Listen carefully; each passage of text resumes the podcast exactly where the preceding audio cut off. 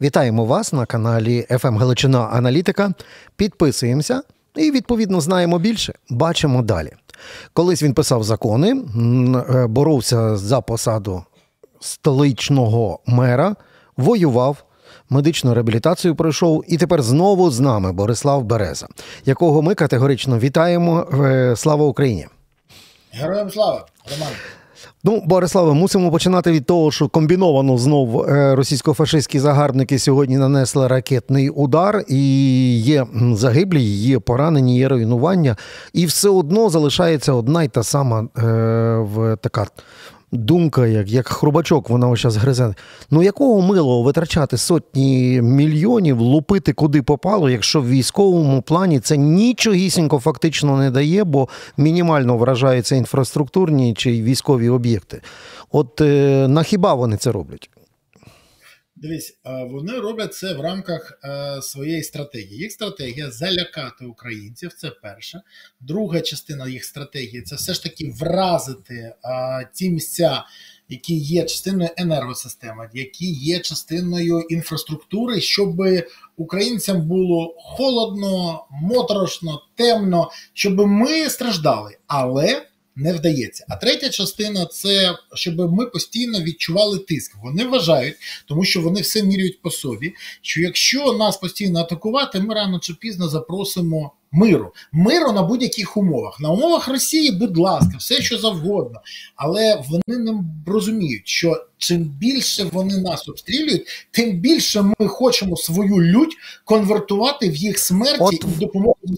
Ну але вони так само це бачать. Я щойно передивився е, відео із Харкова, та от е, просто півбудинку нема. І стоять, обнявшись чоловіки з дружиною, та вони дивляться на ці руїни. Потім дивлюся інше відео, і увіреним русським язиком, та оці харків'яни їх клянуть, на чому світ стоїть. Вони ж теж це відео бачать. Вони ж теж вже за е, ці 10 років війни мали би зрозуміти, що воно так не працює, що це не русські раби. Романа, це працює інакше. Вони вважають, що буде інакше. Що Ті, в кого не влучили, будуть думати: ой-ой-ой, а вдруг завтра в мене прилетить. Треба просити миру, треба йти на умови. Розумієш, вони йдуть від психології невільної людини. Це не жарт, я кажу, як. Вони йдуть від психології людини, яка готова захищати своє майно ціною своєї свободи. Це це зрозуміло. До речі, це одна з один з варіантів психології. Е, Я сьогодні зранку ходив до лікаря.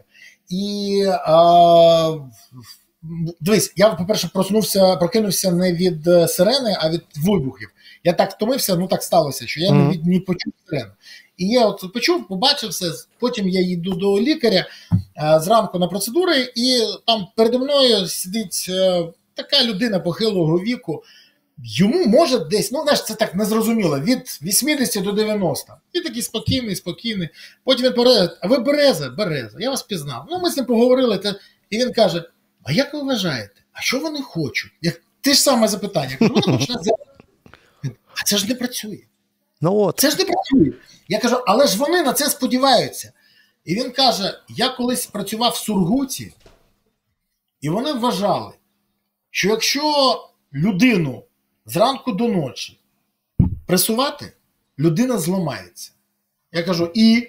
Але це не працювало. І що вони змінювали стратегію? Ні, вони пресували далі. От це психотип Росії, угу. яка намагається нас подолати таким чином. Не вийде. І отут, Борислава, ми добираємося до одного цікавого указу. Бо він з'явився напередодні оцих масованої чергової атаки з боку Русні. І тут е, ось про що ходить. Президент підписав указ про. Українців, які живуть на російських територіях, колись це було етнічно, географічно і політично територія Української Народної Республіки, в першу чергу, але їх розкидало там і Зелений е, Кут, і та ж сама Тюмень, і так далі. Ну, говоримо про укрів, які є громадянами Росії. І ці укри, так само, як і всі інші громадяни Росії, стануть на коліна і будуть казати: дорогой Владимир Владимирович, ми тут помираємо без тепла, ми зараз замерзнемо на смерть, але ми за тебе проголосуємо, якщо дотягнемо до виборів. Чи ці укри чимось кращі від цих руських рабів, що треба видавати указ і пробувати їх так чи інакше інтегрувати. Чи правильна стратегія щодо найбільшої української діаспори, а вона в Російській Федерації? Дивіться, Романе, е, ну я вважаю, що це непоганий політичний тролінг Росії, але якихось практичних наслідків я ну, не бачу, кажу, як є. І навіть закликів звільняти зелений клин я теж не чую. По-перше, ми туди ще повинні дойти. Ну так трохи. Тут добре, щоб звільнити свою територію, але я б я б не здивувався, якщо б Зеленський заявив, що нам ще треба звільнити і ті території теж. А, І взагалі Кубань наш. Але це трохи нагадує. Так, я розумію, це тролінг, але це імперські історії. І це не треба, це, цим не треба хворіти. От я відверто кажу, цим не треба хворіти. Це перше. Друге, а, ми втратили час з українцями, які знаходяться в Росії, треба було працювати значно раніше. Так, там є симпатики України, які мовчки спостерігаються, що відбувається, інколи допомагають нашим спецслужбам, інколи співпрацюють, але в переважній більшості це зросійщені холопи. От так сталося. І треба це розуміти. Е, ми втратили час, треба було працювати з ними раніше. Повпливає цей закон, е, цей указ? Ні, не повпливає. Але тут цікава історія. Я би хотів, щоб президент не тільки політично тролив е, росіян, а й потужно працював би в цьому сенсі, саме просуваючи українські наративи у світі. Ну, наприклад, скажи мені, будь ласка, Романе, коли ти останній час бачив мітинг в підтримку України в Нью-Йорку, Вашингтоні? Коли ти бачив е, в найбільшому місті, де є найвеличніша українська діаспора в Чикаго, великий український мітинг? Пригадаєш? Минулого року я пам'ятаю, мені з Філадельфії відео скинули, але це була ініціатива не з океану, це була місцева ініціатива українців Філадельфії. І це останнє, що я таке пригадую. Але в європейських столицях виходять наші переселенці з місцевим населенням. Мені невідомо, чи чи це є якісь ініціативи з боку нашого дипломатичного корпусу, чи якісь е, просування е, знизу. Друже, друже, дивись, перше, це не системно. Друге, це невеликі мітинги. Вони не впливають на Я тобі можу привести в приклад ізраїльські і антиізраїльські маніфестації. Величезні, що ті, що інші. І повір мені, а в це вкидають гроші як прибічники Ізраїлю, так і противники Ізраїлю. Вони відстоюють свої інтереси в інформаційній площині. А де тут Україна? Україна повинна відстоювати свої інтереси. Я нещодавно був в Страсбурзі, я спілкувався з нашою громадою. Ну люди теж демотивовані, вони не бачать комунікації з Україною. Це перше. Ага. Я був в Брюсселі, там взагалі страшна історія. У Відні, там, де я спілкувався з політиками, потім я спілкувався з нашими представниками діаспори. Ну я тобі скажу всюди те ж саме. А, це проблема. І отут я би дуже був вдячний нашому президенту, якщо б він не тролив Росію, а потужно використовував інструмент, який є. А це наші українці. Так, це інструмент, який може впливати, тому що велика кількість країн це не біженці, це виборці, і виборці, які можуть впливати на ті чи інші процеси. Борислава, тут якраз є один момент, який мене вчора зачепив, а він якраз зараз то все пов'язується до до того, про що ми зараз говоримо. Ем, ми розуміємо, що коли Сирожа Олещенко виходить до мікрофона, то він не говорить ацібятіну, а він говорить, озвучує офіційну позицію. І от коли ми говоримо про роботу з мільйонами українців, яких війна е, виперла в різні країни, то Сережа Лещенко озвучив, що він закликає е, країни Європи і взагалі світу, е, всі світові держави закликає припинити фінансово підтримувати, надавати допомогу соціальну і будь-яку українським біженцям, щоб вони таким чином їх витіснити і вернулись в Україну. Е, я три рази переслухав це, щоб зрозуміти, може я щось неправильно розумію, може підмик присудок переплутав місцями. І от це є офіційна позиція, яку з офісу вчора проголосили. То яка ж тут комунікація може бути актів солідарності по Європі, якщо от такі заклики лунають в виконанні Сирожа Лещенка? Я додам нещодавно юристи, європейські юристи, а деякі з українським корінням звернулися до нашої влади про допомогу українським біженцям в Європі. Треба приймати деякі закони, які би врегулювали положення. А знаєш, як, яка відповідь була з України з офісу президента? Хай повертаються. Все. Ага. Відповідь, вони кажуть, ви не розумієте, вони біженці, куди їм повертатися. І тут я задумався сьогодні зранку, коли були прильоти, коли є загиблі, є поранені, велика кількість людей не повернеться, тому що їм нема куди повертатися. Це по-перше, в них зруйновані домівки. Інші думають, тут може загинути, і діти можуть загинути. Треті не розуміють взагалі, як повертатися в країну, яку будує Лещенка, Єрмак, Зеленський з Татаровим. Ну вони не хочуть туди повертатися в таку країну, де корупція є державоутворюючою функцією. І от е, замість того, щоб змінювати ситуацію, йде заява. Так, ти правий. Лещенко не несе від себятину. Він він покидьок, він цинічна людина, в нього нема взагалі ніякої моралі, але він не дурень і він розуміє, як це сприймається. Ці слова в Давосі сприйнялися як слова неадекватні, тому що жодна європейська країна не порушить конвенцію по правах біженців. Це перше, не порушить свої внутрішні закони і не вийшли біженців в країну війни. А головне. Європейські країни зараз бачать працездатних, креативних, талановитих, дуже стриманих українців, які дуже успішно інтегруються в суспільство тих чи інших країн, і вони зацікавлені в тому, щоб uh-huh. ці українці стали громадянами. І коли Україна повертається, вибач, дупою до своїх громадян, то інші країни роблять інакше. Вони, наприклад, як Німеччина, змінюють законодавство, щоб полегшити прийняття громадянства і зменшують термін перебування в країні. Раніше було треба 60 е, місяців, це 5 років працювати і сплачувати податки. А зараз 3 роки виключно знаходитися в країні. Ти відчуваєш різницю? І саме тому е, наші громадяни будуть порівнювати дві країни, і це дійсно ганьба для нашої влади, яка не розуміє, що таким вона такими е, темпами вона себе захоплюють і зменшує кількість українців, які хочуть повернутися в Україну. Я ще декілька років, три роки тому, працював е, з редакторкою Аліною. Вона мешкає зараз в Німеччині, а вона кожної суботи неділі їздила до своїх батьків в Бахмут. От вона в Німеччині, от вона послухала Лещенка, а куди їй вертатися, коли Бахмут стерли з лиця землі. Одним словом, така крінжова і цинічна заява, що це просто дурдом.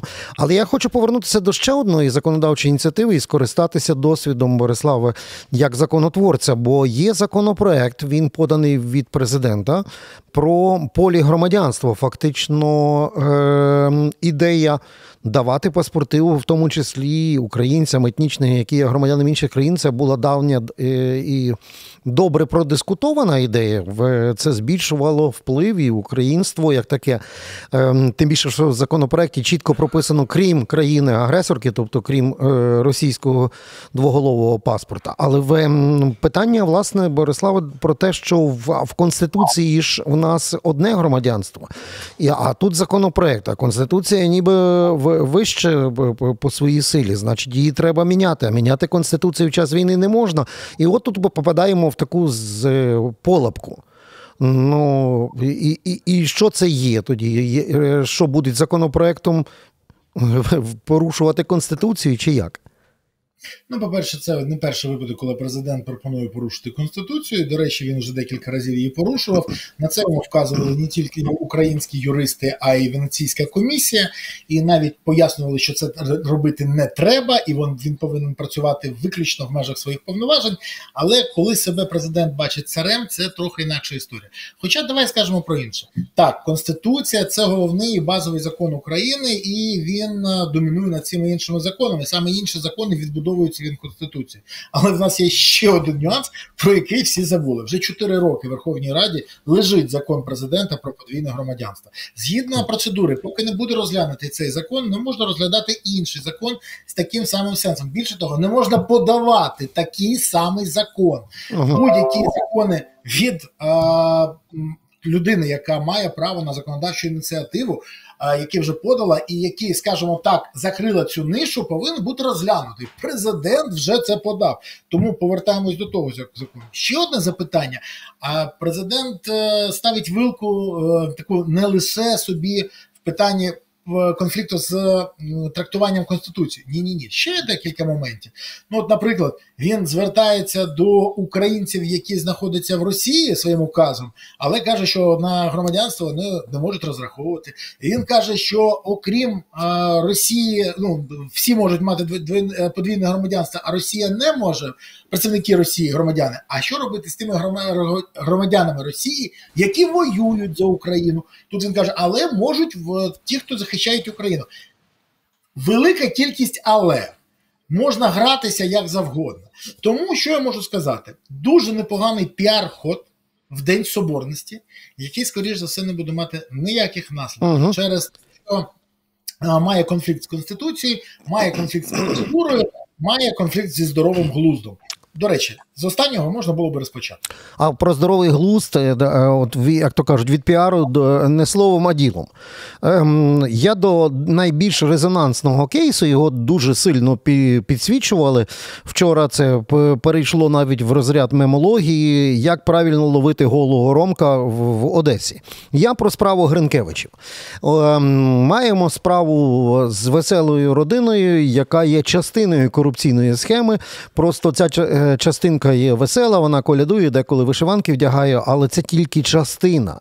І от в цьому випадку весь час, дивлячись, як сильно підсвічують Гринкевичів, ем, якось трошки посмерджує в тому плані, що які телеграм-канали, які ресурси на це кинуті, і чомусь ні слова нема, щоб е, Державне бюро розслідувань ДБР атакувало не лише Гринкевичів, а всіх по цьому ланцюжку. Бо в цьому ланцюжку обов'язково в кінці сидить якийсь е, начальник, чиновник в погонах в міністерстві оборони, як мінімум. І от по цьому ланцюжку ні слова, ні звуку, ні прізвища, тільки Гринкевичі і голий Ромко.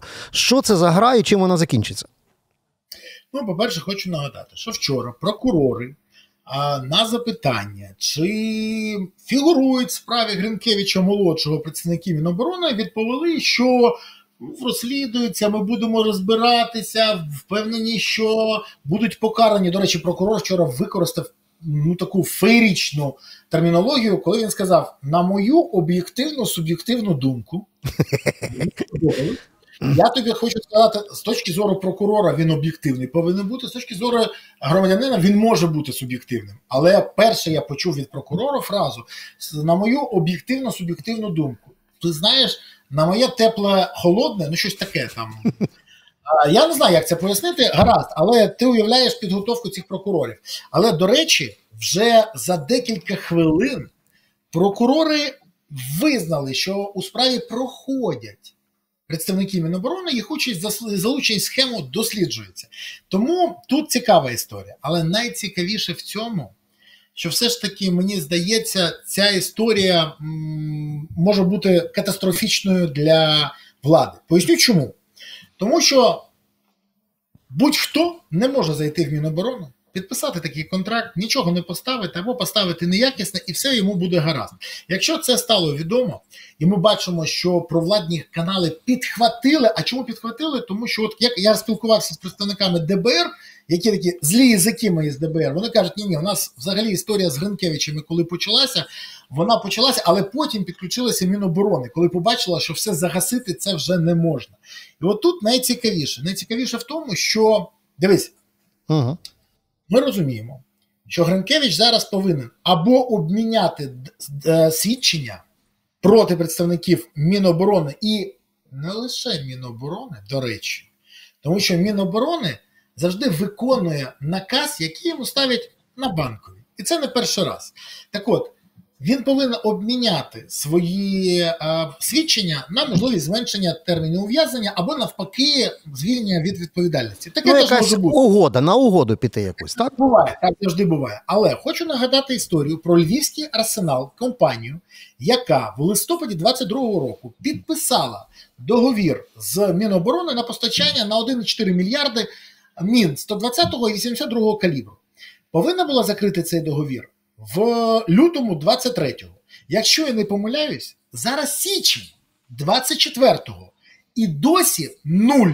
Нуль з поставлених частково грошей виведені. А, до речі, вони отримали майже все а, наперед, всю оплату. Так от, найцікавіше в цій історії, коли розслідувачі з, якщо я не помиляюсь, це було або суспільне, суспільне, якщо я не помиляюсь, вони були розслідувачами. Вони брали інтерв'ю, і там заступник міністра каже, там мені зателефонували і сказали, там підписуй з ними. Вибачте, а хто зателефонував заступнику міністра? Це дуже цікаво. Міністр може зателефонувати, або хтось з офісу президента. Якщо зателефонує Борислав Береза чи Роман Чайка, заступник міністра скаже: ви що, з глузду з'їхали? Що ви не телефонуєте? А тут йому зателефонували, і він підписав. З Ринкевичами було так само. Тоді запитання. Гринкевичі зараз будуть як ЦАПа відбувайла, показова історія, чи все ж таки вони обміняють свою інформацію. І от тут найцікавіше. Головне, щоб коли вони почнуть давати, почнуть давати покази, щоб ті, проти кого вони не дали покази, не виїхали як Влад Трубіцин по листу Гурмо, угу. щоб давати покази Вищому антикорупційному суді України. Але в цьому випадку це взагалі нонсенс, тому що неконституційний орган, а просто дорадчий, не може кудись е, дзвонити, зокрема, в уряд, виконавчу гілку влади і давати якісь вказівки. Так що тут дуже цікаво буде, чи пролунають в результаті слідства якісь прізвища, бо ми ж знаємо, хто в принципі силовий блок тримає в офісі, тобто це і з партії регіонів Мент Захарченка Татаров. Це ж він це його лінія. Сум... Сумніваюся, що що там би хтось інший мав би дзвонити. Не може бути. Як? Ви що, дійсно, у нас є кришуючі з офісу е, президента. Та не так може... я ж я ж розшифровую вашу схему, воно так виглядає не можу страшне. А що? А судами керує пан Смірнов? Ой-ой-ой, ой що ж це відбувається? А економічним блоком вирішує питання е, пан Шурма. До речі, дуже дивна історія. Я я впевнений, що це співпадіння. Коли О, тут, Бориславе, дивіться, я, я, я, я щоб доповнити всю картинку, ще можна додати там, наприклад, коли Альфа палила будинок профспілки на Майдані, пам'ятаєте? Серед тих керівників Альфівців був чоловік одної відомої е, віце-прем'єрки Верещук. Та? От І таких історій багато, і вони всі чомусь тягнуть на ту сторону, де партія регіонів, де ОПЗЖ, де антимайдан. І от вони всі довкола. І вони всі, і ті ребята Андрія Портнова, які під санкціями, і ті ребята від партії регіонів, які зараз сидять, вони ж не є, це не секрет Полішинеля. Наші партнери. Посольства Великої Сімки, всі інші, вони теж бачать їх, вони чують їхні заяви, вони бачать оці всі історії, оці всі схеми. І е, раніше вони мовчали, знали і мовчали, бо треба було підтримувати Україну на шляху е, як до євроінтеграції, так і на шляху воєнному протистояння. Але таке відчуття, що, по-моєму, в них е, терпець урвався. То що тепер буде? Вони почнуть говорити, вимагати і ставити умови кадрові в обмін на співпрацю? Чи в в офісі нарешті відбудуться кадрові зміни, бо тому що зрозуміють, що все далі тягнути татарових шурмих вже не вийде. Дивіться, тут цікава ситуація. Вона м, така патова. А, Він не може нічого зробити, тому що якщо він він це Зеленський позбавиться Татарова, Шурми, Смірнова, Єрмака та інших зі свого оточення, він нічого не зможе зробити. Він весь цей час перекидав на них всі питання. Відверто, Головний менеджер Зеленського це Єрмак. Він взяв на себе всю відповідальність і займається цими питаннями. Зеленський зустрічається з якимись лідерами, приймають якісь там делегації, записує відосики, отримує овації, але всі знають співбесіди, рішення, зустрічі, перемовини. Зеленський делегував Єрмаку. Силовий блок це Татаров. І він так навирішував, що Зеленський задоволений. Е, Шурма економічний блок, Смірнов судове рішення. Все зрозуміло. Якщо він їх позбавиться, він повинен сам приймати рішення, як і повинен президент. І тоді ну, він буде отримувати некомфортні умови для роботи. Він не звик до такого. Саме тому я не вірю, що він їх позбавиться. А те, що наші партнери вже почали привертати потужну увагу. Я можу вам сказати, коли журналісти повідомили, що про Тишлика, пам'ятаєте, заступника міністра, про це повідомили. А саме через тиск з боку послів J7 і їх увагу. З Тишликом попрощалися. А зараз посли J7 дуже уважно слідкують за декількома кейсів. Ну, наприклад, за Ніколовим і за Бігус.Інфо тиск на них, переслідування, незаконне слідчо-оперативні дії, використання службового становища для того, щоб переслідувати журналістів-розслідувачів. А остання історія це з Ігорем Мазепою. І ну. це теж привертає увагу. Все це може привести до того, що Україну можуть визнати країною, в якій порушуються стандарти демократії. Виграє від цього тільки одна країна Росія. Там будуть аплодувати всім тим, хто це робив. І от тут, тут в мене з'являється запитання: а може те, що відбувається, це не випадково? Може хтось навмисно створює умови, при яких республіканці вийдуть і скажуть: вибачте, але ми допомагаємо демократичній країні, а вона перетворюється в міні-Білорусь і урбанізація цієї країни. Ну це точно не те, що потрібно світу. Тому що ми, як я пам'ятаю, колись е, посолка Сполучених Штатів на одному івенті сказала: маленький Путін ніколи не переможе великого Путіна. Я це чув особисто. Тому хочу вам сказати: якщо от все, що ми бачимо, це не випадковість, тоді пазл складається. Хтось навмисно працює для того, щоб нас позбавити західної допомоги, тому що захід нас кидати не хоче. І я спілкуючись з дипломатами і з своїми колегами в Страсбурзі, чув неодноразово, от нещодавно, ви будете отримувати допомогу всю до кінця війни. А зараз відбувається історія інша. Дивіться, як їм допомагати, якщо вони не демократія. І от фіналізуємо тоді цим важливим моментом. Ем, просто треба зрозуміти ем, складність моменту. Вже далі не можна гра, е, гратися, змушені реагувати. Тобто політика засунути е, голову в пісок, або я нічого не бачу, нічого не чую з тою мавпочкою, так індійсько-китайською. Отже, кейс з журналістами довелося відігрувати, тому що світ на це зреагував, і світові медіа. З бізнесом теж, от з Мазепою, з, е, відбуваються ось такі речі. А в офіс президента проводить е, таку. Закриту нараду, щоб вирішити от е, всю цю штуку. Ну, по-перше, це тупо, бо це нагадує Совєтський Союз і більшовиків, які спочатку е, створюють проблему, а потім героїчно гинуть в боротьбі по вирішенню цієї проблеми. Недаремно ж в совку збір урожаю називався битва за урожай. Так, у нас тут теж битва за здоровий глузд, і от в фіналі. Хочеться зараз нам, е, Бориславе, почути вашу думку. Ми е, зараз маємо той момент, коли президент бачить, що може поміняти оцю групу, яка а є небезпечна для нього в політичному вимірі, нацнебезпечна для країни у вимірі війни і допомоги, і поміняти на ефективних. В нас в країні є достатньо людей, в тому числі з е, менеджерського характеру і політичного, які би з радістю чітко пішли би захищати державу, створивши хорошу міцну команду, як колись була в адміністрації, наприклад, Буша, Джорджа Буша. От. Е, і в цьому випадку ми нариваємося на вбігуса, пам'ятаєте, вони розкопали і показали оці так звані. Інфотемники, які носять е, в офіс президента і створюють оцю теплу ванну. Всюди нас люблять, цілують, зацілували, зализали, критикували пару варіатів опозиційних, але все хорошо, прекрасна і маркіза.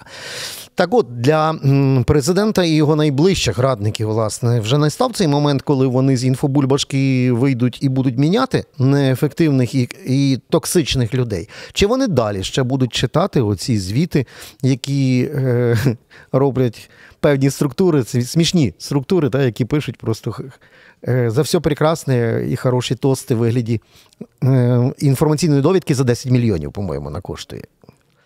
Давайте по черзі. Перше. Президент на своїй прес-конференції сказав: в мене є 5-6 менеджерів, ми керуємо країнами, ніхто інший не потрібен. Але Все. це було до скандалів. До скандалів. Забудьте, забудьте. Ще раз кажу: ніякого уряду національної єдності е, ну, бути не може.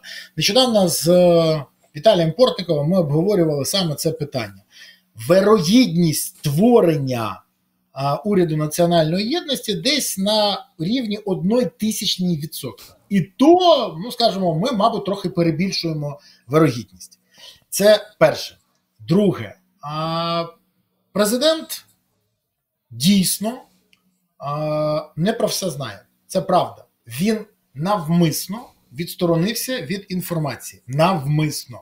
Йому створюють теплу ванну, розповідають, що бачите, це все от, це або порохоботи, або руки Кремля, або руки Кремля порохоботи. Ну, щось таке. А Нещодавно спілкуючись з одним злим язиком з банкової, почув: бісиш ти і Бутусов його, бісите, Я кажу: ну дивись, ну хіба ми неправду кажемо? Чому не прислухатись і не виправити? Він вважає, що це все неправда, і ви навмисно розповідаєте такі історії. Я кажу, так це ж можна перевірити. В нього що смартфона нема. Він навмисно ігнорує, тому що це негатив, це штучно створена інформація. Якщо людина в це вірить, вже його не переконати. До речі, ну що, це його вибір. Це друге. Третє.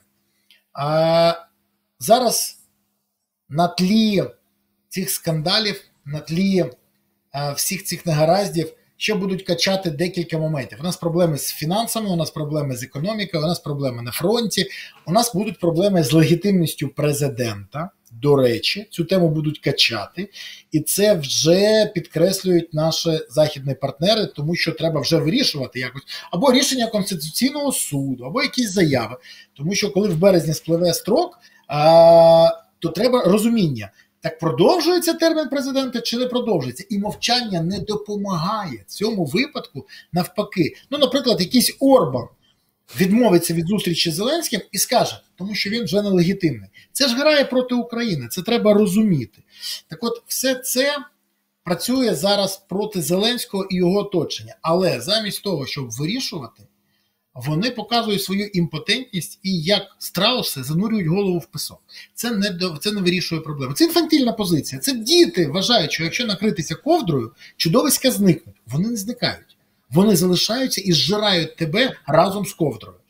І хочу ще дещо додати. Зараз ситуація дуже погана з точки зору не тільки інформаційного простору, економічного простору, всього.